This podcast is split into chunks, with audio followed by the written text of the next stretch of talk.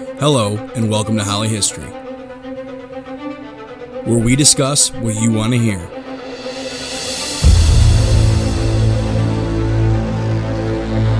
Bringing you the story and answering your questions.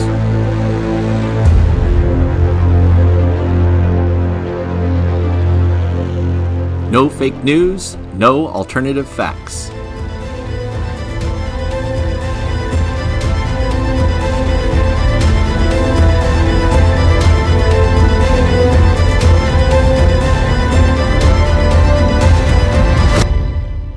Just history all the time.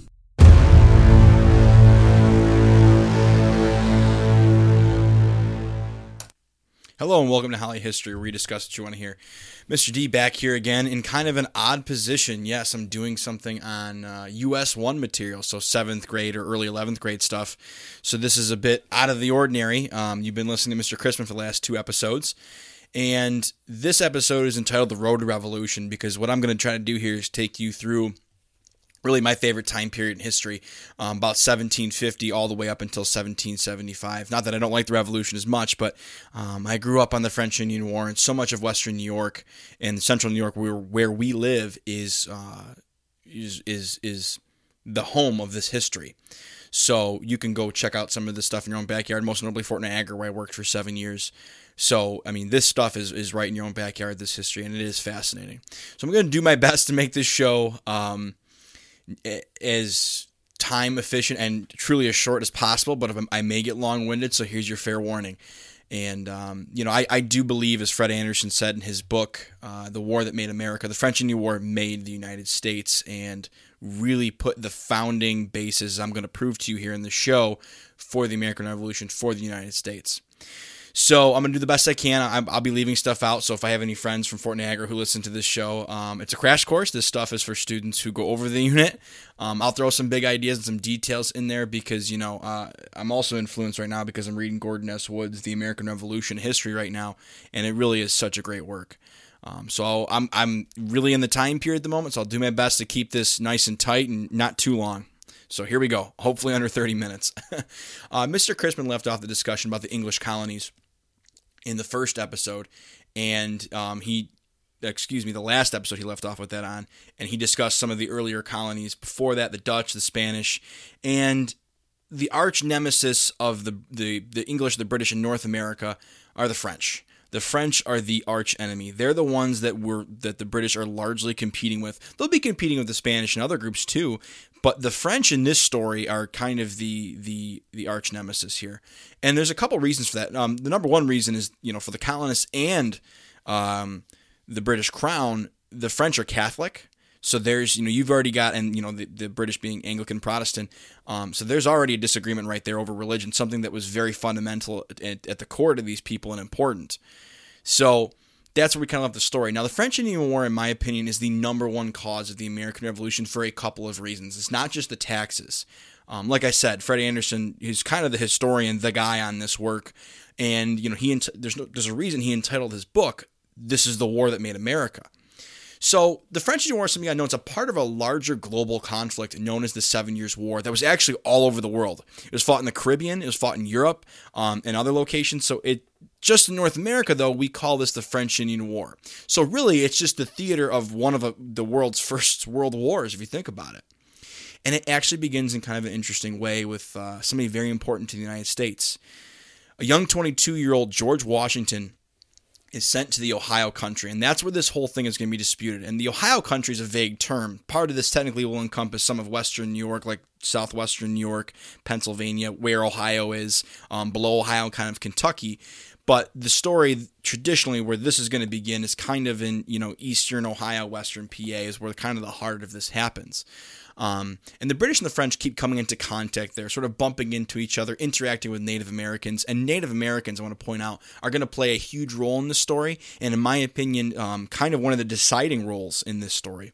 So Washington's a young 22, and he he goes out there, and his orders are to you know deliver this message to the French. Um, this is you know the Crown's territory. You're not supposed to be here, and kind of work it out. He really doesn't have orders to fire or to attack or anything like that to get violent. Um, But George Washington's a young officer for the British here, and he's going to lose control of his force. And he's with a group of Native Americans um, known they're part of the Mingo Nation. And the, the the Native Americans as a whole in the story have what we call agency. They are playing the European powers off of each other. Um, they are not going to be passive in this. They are driving policy. And I would argue, as I'm going to get to in a little bit, they kind of tip the war in the balance. Um, they kind of tipped the balance of the war, excuse me, tipped the balance of the war here uh, in 1759. So he loses control of his um, his men and the Native American allies he's with, and the Native Americans kind of you know being the ones that uh, kind of spring this this this whole thing and are kind of the driving force when they get there. Um, nobody knows who fires the first shot, but the British open fire along with their Native American allies, and uh, the French are killed and and they're not even um, taking prisoners, which in this kind of warfare is not something to be proud of and is actually very frowned upon. It's kind of gentleman warfare. It's also been called limited warfare. So Washington retreats to Fort Necessity, and this Fort Necessity basically is he retreats, he finds this open area, which is terrible ground. He builds a wooden stockade. Um, it's downhill, the water's running in, the weather's terrible. The French and their native allies attack and pretty much force Washington to surrender. Uh, they force him to sign this agreement where he's going to admit fault for this. And when the British learn of this, they're not happy. Um, so in 1755, the British will return at the head of a regular army. These are British troops from Britain. These are not colonists or provincials that Washington had taken out the year before. So they got a bit of a cocky swagger. The British Empire at this time in the British military was very, very good, extremely good. Their land forces, I would argue, only second to that of uh, Prussia's, probably. So in 1755, the British will return to the same location ish in the Ohio country. Now, the Ohio country is very. Um, why do they want it? Well, it's great. It's great land for farming. Um, great for the fur trade. More importantly, though, that's really what they're interested in. The fur trade is very, very lucrative for both the French and the British, and they want to control it. And that's really, you know, part of the reason that they're fighting over this area in the first place. So Major General Edward Braddock is going to return at the head of uh, a pretty significant force of British regulars to march into this area where um, the, the the French have constructed a, a, fort that will become known as Fort Duquesne near modern Pittsburgh. Um, and Braddock is going to march in there, and he's going to make some very poor decisions. Braddock's defeat, as we will know, it, it kind of is sold as this ambush, like guerrilla warfare style thing. It's really not. Um, the one mistake that Braddock does make is that he does not care to listen to the native allies uh, near him, the, the Shawnee, the Delaware, anyone. Some of them actually go off and join the, the French and help them and inform them of the British coming. So, what becomes clear in Braddock's defeat, number one, is that native intelligence is so important. Um, a lot of where this war is fought, especially in an area like central and western New York, that's backcountry. That's Native American controlled land. If you want to move through there, you've got to have the approval of the native people or the friendship of them. So that's why this stuff will become so important because um, the, the Native Americans for both sides will become the eyes and ears of the army, their intelligence. And that is so important because warfare, especially at this time, it's like a blind chess match. You need to know where the pieces are. And native intelligence serves for that. So these native allies are so important. That's why the Iroquois or the Haudenosaunee will actually tip the balance of this war uh, later on down the road. I'll get to that. So Braddock is defeated and absolutely massacred not far outside of Fort Duquesne. Uh, he himself is killed in the fighting, and actually George Washington leads kind of the rearguard retreat and does a does a pretty good job.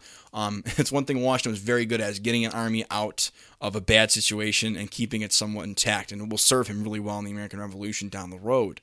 So eventually, though, I'm going to have to skip what was going to break my heart. I'm skipping over much of the war, but by 1759, um, in 1760, the British kind of gained the upper hand. Things did not go well in 1755, as you just saw, 56 or 57 for the British in this war. Eventually, the British are going to get serious. Um, they're going to pay more attention to native intelligence. They're going to uh, put their guy, Sir William Johnson, on that and others and try to uh, sway some of the Native American nations, most notably the Iroquois, over to their side. Um, so in 1759, the Iroquois actually choose the British in the alliance, not because of anything Johnson did or the British um, gift giving. The gift giving was a practice um, of getting Native American allies to your side uh, in their culture that was kind of seen as beneficial. And you know, it wasn't because of the gift giving or William Johnson's relationship with the the Iroquois. It really was because if the British win the war, the Iroquois or the Haudenosaunee, as they prefer to be called themselves, uh, would be in a much more advantageous position politically if the British win than if the French. The French have their other allies Um, and the French are trying to court the Iroquois, by the way, too. But the French have a lot of their other allies, like you know the Huron and the Algonquin, who are kind of arch rivals of the the Iroquois. So if the French win, the Iroquois will be in a much worse position than if the British win. They kind of see that by 1759. They pick a side, they go with the British, and it, it really helps the British win the war. But really, the British also do much better in this conflict because they start spending tons of money. In the beginning, they were a little stingy with the cash they would hand out to provincials and uh, colonial troops to raise supplies and funding and money. Um, uh, William Pitt comes in and changes that along with some other people, and they just start throwing cash at this. So remember that, and that's another reason why they do so well.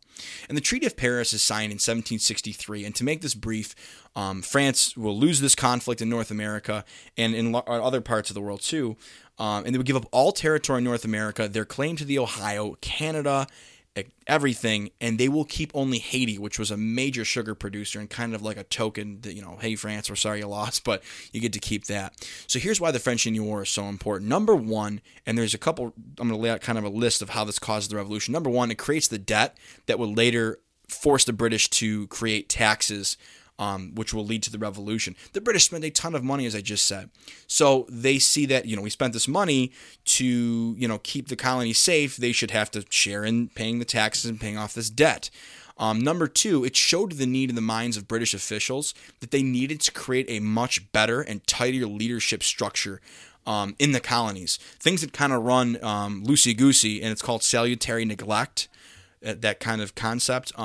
Things have been kind of loosey goosey with the colonies, and the colonies have kind of been running themselves a little more independently. But the struggle that the French saw in the French Indian War, um, the struggles the British Empire saw there, they felt that they needed to kind of gain a t- rein these colonies in a little bit. Um, and when they try to do that, the colonists are like, "Whoa, what's going on here?" Um, the colonists were very proud to be British, especially in 1763 when this thing's over. They are so proud to be British. They feel like they're partners in empire, as um, I believe Fred Anderson coined that, and they see themselves as partners in empire, and they're proud of it. They're proud to be British. They're proud to be um, Protestant religion British subjects. So that's that's very important to point out. So that's number now number three. Uh, it created the Proclamation of 1763. The British see that they need to restrict westward settlement to avoid violent conflict with Western settlers and Native Americans. Now, before I develop that more in depth, I just want to just point something out. And this is, again, I know I keep referencing Fred Anderson, but he is the kind of the, the best historian I've read in a lot of this stuff. The Seven Years' War created such a vast empire that Britain could not effectively regulate it in a cost effective manner. Basically, the victory in the Seven Years' War you know that again that's the global conflict the french war is a part of in north america. Their victory in the seven years war was the silver bullet for the american revolution and the birth of the united states. By creating such a vast empire with so many territories that would require so many troops and so much money to regulate and rein in it created something that the British could not maintain over a long period of time. So essentially, their victory creates some serious problems. And the Proclamation of 1763, which I mentioned earlier, that forbade all colonial movement west of the Appalachian Mountains. So you're thinking like kind of like Kentucky, you know, Western PA area. Uh, area. And Britain basically didn't want to have to throw a ton of cash at constantly policing the area, preventing violence between settlers and native peoples. Um, it caused too much money, too much violence. They actually saw the colonists as like runaway crazy problems um, because they kept pushing on to Native American lands. They kept moving west. I mean, the colonists, one of the main reasons they want to fight in the French Indian War, and colonists will fight as provincial troops for the British, they will help out. Um, one of the main reasons they're fighting is they want this land in the West. Um, they want, uh, you know, in the Ohio country, in Kentucky, in Western PA, in Western New York. They want this land. They want to farm it. They want to live there. Uh, large landowners like George Washington and Ben Franklin want to buy up that land and sell it to smaller farmers. That's called land speculation. So these people, after the French Indian War is won, they're like, all right, here we go.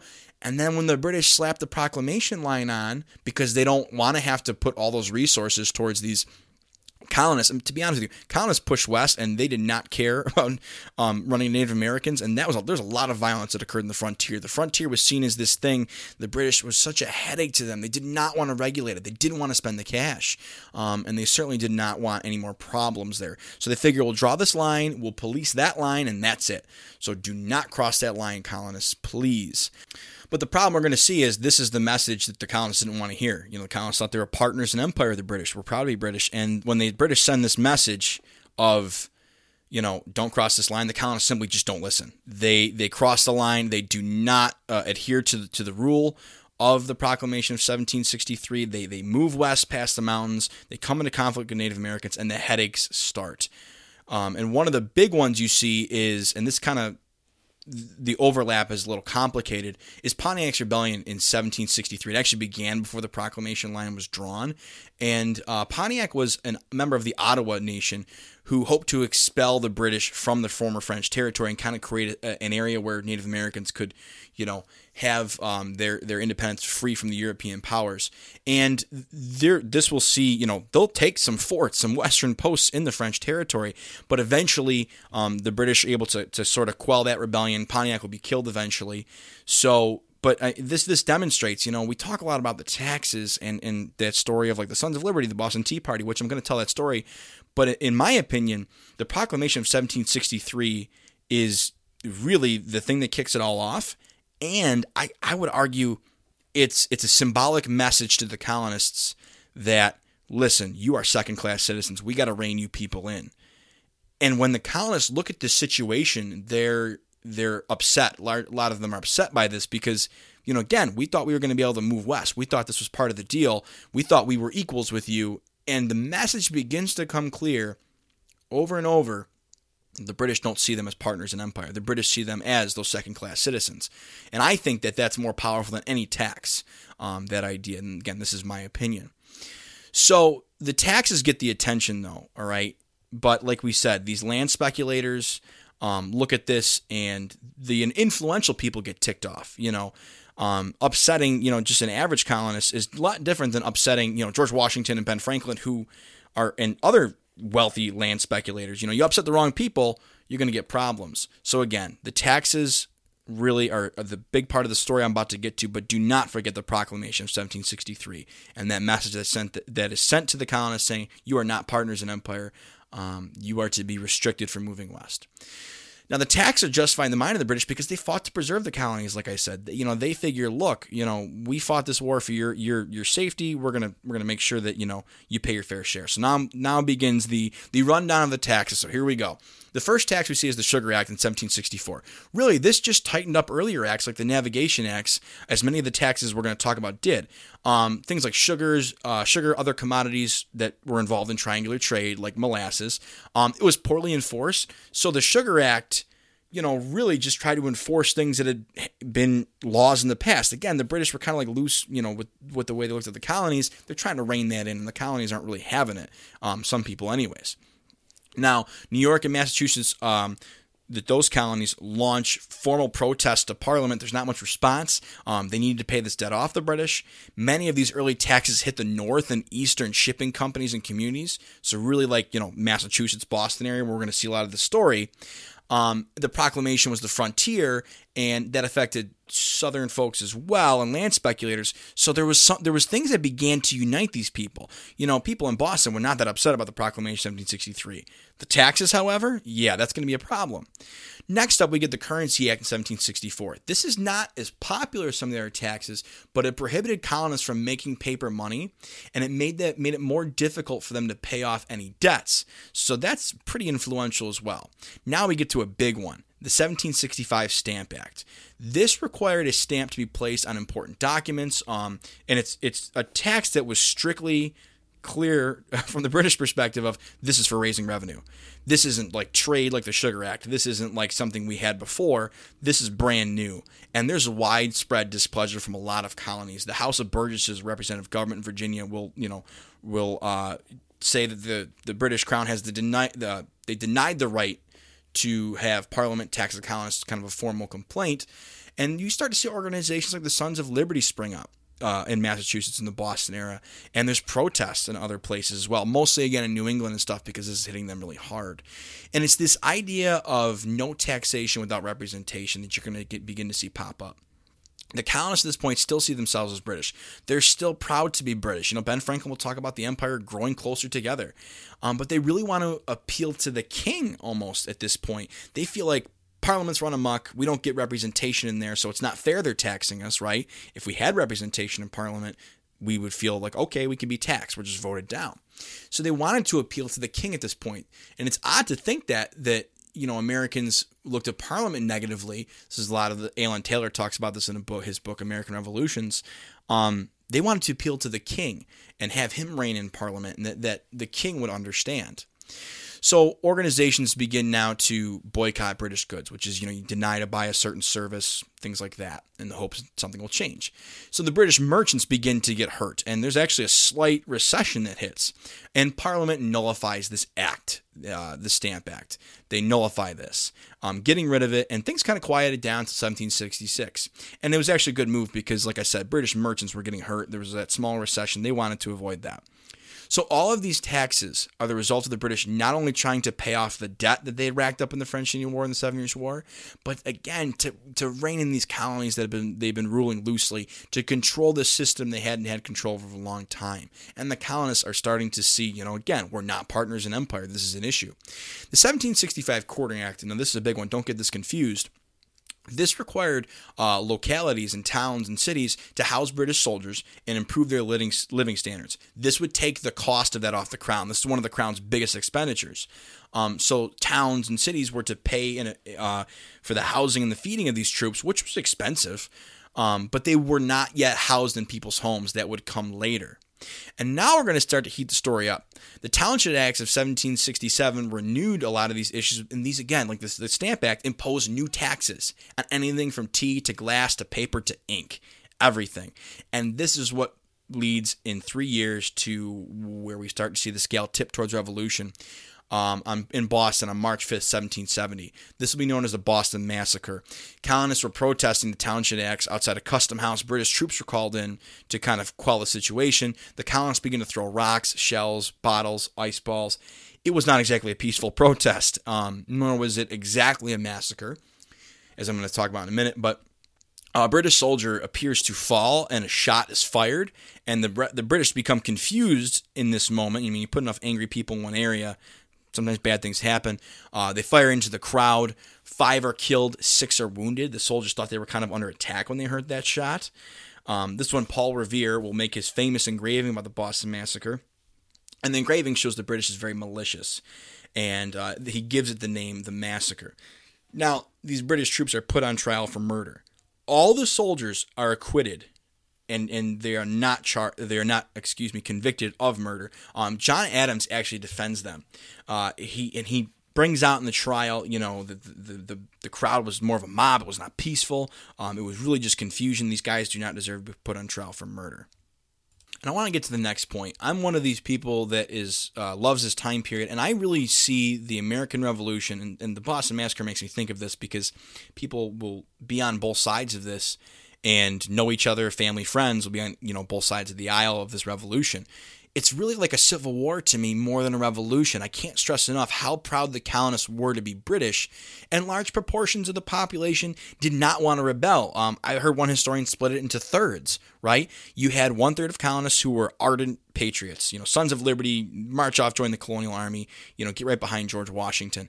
Another third were the opposite. They joined loyalist forces. Okay, a large chunk of them, you know, said, "I'm proud to be British. I'm going to go join those forces and fight you guys, my, you guys, my neighbors." And then you have the middle third, who really didn't see where they fit into the story just yet. And what's what's kind of odd is that the third patriot and the third loyalist really even sometimes violently pulled at that middle third each direction. You know, are you with us or against us? Okay. So now back to the taxes. Just wanted to point that out. 1773, the Tea Act arrives, and this gave the East India Company, the British, which is a British company, a monopoly on the sale of tea. Um, they could only sell to the colonies. And it actually reduced the cost of tea. It made tea cheaper. This was not necessarily a tax on tea, as many people think, um, but it hurt shippers of tea, like the colonists, like guys like John Hancock, um, shopkeepers and smugglers of tea. So it hurt them. And this is what leads to the famous here's Boston again, Boston Tea Party. Now there's this narrative that the that Boston and Massachusetts kind of dragged people in a revolution. I could see how people would think that, but again, do not forget that proclamation of 1763 um, and the whole idea of reining in the entire colonies. Back to the Boston Tea Party, though. December 16, 1773, 343 chests of tea were thrown into the harbor. It was very symbolic because no other crates were touched. It, modern equivalents place the value of this tea somewhere around like a million dollars. Hard to say. Um, and many of the Sons of Liberty were the ones that orchestrated this, and they disguised themselves as Native Americans. Um, not necessarily to, you know, yeah, you're kind of disguising your face to uh, hide your identity, but it they chose Native Americans for this because uh, it signified a free spirit. Um, you know, and you can argue that, whether that's accurate or not, of course, but I'm just kind of like relaying the message there. Um, so that's why they chose to be disguised that. Now, many people denounce the Boston Tea Party as an atrocious thing, like George Washington and Ben Franklin. Um, George Washington said that the colonies will never be in line with Boston. Um, so a lot of people were upset by this and didn't think it was the right way to go about voicing your opinion. Even patriots, even people who would become leaders of the colonies. Um, so they felt like Boston was trying to drag people into it. Now there was other actually Boston Tea parties like it later on. There was actually a second one in Boston later on, 74. But there was other examples of this in other colonies too. I also can't uh, leave out tarring and feathering, um, very common in Boston. Uh, they would what you would do is you'd take a, a British official, maybe try and implement taxes or some things like that, and you would um, many times strip them naked, pour boiling hot tar on them. Uh, there's a scene in John Adams, you can see this, and then cover them in feathers and stick them on a rail and ride them through town. Um, force them to drink a very hot tea in some cases, and you know embarrass them, beat them. Um, this was not, you know, the the colonists were not peaceful protesters who were on that Patriot side, the Sons of Liberty side. They they had some pretty extreme measures um, to get done what they want to get done. And the the the Boston Tea Party really says to Britain, we got to get a handle on this Massachusetts, this Boston area. And this is when we get some of the problems the coercive acts or the intolerable acts. And this is really the king saying, you guys are out of line. You know, they can't pin this on Parliament, right? This is the king saying, you guys are out of line, and here we go. So they considered Boston, Massachusetts, and the colony an open rebellion at that point after the, the Boston Tea Party. So they'll close Boston Harbor, which greatly hurts the shipping area and the economy of that area until the, they said that the tea was paid for. Um, it ended the Massachusetts Constitution, any right of the colony to self govern itself or free elections of town officials. You couldn't have any town meetings at all, so they're trying to restrict the Sons of Liberty. Um, it moved all judicial authority to Britain and British judges. It created martial law in Massachusetts, and anyone who committed a crime had to be tried in British courts. Um, it required colonists, this is where we get the, the, another controversial measure, to quarter or keep British soldiers uh, on demand in their homes if needed. So unlike that first quartering act where it was just like, look, find a spot for these guys, don't put them in anybody's home. Nine years later, yeah, you're going to put them in your home at your cost if we need to. And it extended freedom of worship to French Canadian Catholics under British rule, which angered a lot of, you know, proud Protestant colonists. So all of these things really in these coercive or intolerable acts these show a lot of people, whoa, we got to get real serious with this whole thing. And I would argue that some of these moves pushed people in that middle third or made people in the Patriot third more extreme or pushed people in the middle to the Patriot side. Um, they were very shocked by some of the actions that the Crown took here. So on September 5th, 1774, all but Georgia of the 13 colonies sent delegates to what was known as the First Continental Congress in Philadelphia. What they're going to do here is they're going to pass declarations of resolve. Um, they'll further boycotts and they'll they'll pass a, an official censure for the British for the coercive or intolerable acts. Um, they'll assert that the colonies have the right to govern themselves, like they had previously, and they will push each state to begin to form a militia. So, nothing too radical there, but you can begin to sort of see the colonists having that representative government. Well, if we're not partners in empire, maybe we need to, to send this message. But there isn't too many whisperings of fighting or revolution just yet. Okay. Among some of the more extreme communities, yes, but we're not quite to the whole, you know, Bunker Hill mentality yet. Britain was still determined, even with this message from the First Continental Congress, and they scoffed it off. You know, we are going to gain control of this colonial system. We've got to get it in line. We've we've been relaxed for far too long, and it's hurt us. So it really was much more complicated than taxation or representation. Again, you have the, you do have the taxes, right? The council representation. They don't feel like the British are justified levying these taxes against the colonies.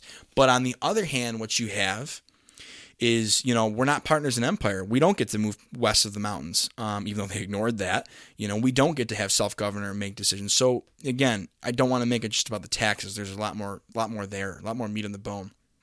And this brings us now to the events that i'm going to end with of lexington and concord you know the shot heard around the world in 1775 the patriots are tipped off that british troops moving uh, under um, Thomas Gage is the leader of the British troops in Boston, but he won't be directly leading the field this entire time. Um, they're tipped off British troops will seize and destroy arms, an arms store they have at Concord. Okay, and it leads to the rides of Revere, Dawes, and Prescott. Um, you know, again, Paul Revere did not say the British were coming. I can't believe I have to say that. That's low hanging fruit. Um, but most of the arms were moved out because they were tipped off um, by by this. And on April 17th, 700 British regulars confront just under 100 militia um, at Lexington Green. And this is an interesting story. You know, I had a I had a professor in college that likes to put it like this. You know, if you're passionate about politics, you're passionate about what you believe in. How many of you are willing to go grab a gun and stand 50 yards from somebody and stand your ground? And not just any army, one of the best in the world. A shot's fired in Lexington. No one knows by who. Um, it ends up with eight militia being killed. That's of the colonists, and nine more wounded. Um, there's tons of accounts. It's almost like the Kennedy assassination, the theories on this. But whoever fired first, we don't know. There's tons of accounts. But the British push them from the field and they march, march on to Concord to find those arms and, and destroy them. After the British destroy some arms at Concord on that march, a larger colonial militia um, meets a contingent of British troops that are guarding Concord's North Bridge. This is where we get the shot heard around the world. Uh, a small British contingent, you know, is actually forced from the bridge and goes back to the main force as the colonists push onward. Okay, and the British begin to have to now now they got to get back to Boston, so they begin this 18 mile march back, pursued by a large number of these people called Minutemen, who were designed to be you know ready at a, a moment's notice to fight. And there was well over a thousand of them there, um, and the British will take a couple of you know a few hundred casualties. Um, but for this is kind of a misconception. For the duration of that battle, those casualties were not that great. I mean, they were outnumbered pretty significantly, and they're being harassed and chased all the way back to Boston. So this is that. This is the first moment of now we have an open fire between the, each side on a major scale. You know, this wasn't the quote unquote Boston massacre where you had um, six colonists die. Don't want to minimize the loss of those people, but you know this this is a big big deal. Okay. Um, and it will further radicalize people on both sides. Some people look at this, you know, that's why it's a civil war. Some colonists look at this and say, "My God, can you believe how out of hand we are? We should listen to the crown," right? Um, other people see this and, you know, they can't believe what the British have done firing on them. So it's a complicated narrative. So I'm looking at my time here on uh, 32 minutes. That's not too bad for me. I'm happy I got most of this done. Um, we hope you've enjoyed this show. Follow us on Twitter. Check it out at History Holly. Um, email us your questions, Holly, hollyhistory65 at gmail.com. I'd like to do some question shows if I can, was you know, debate with some colleagues.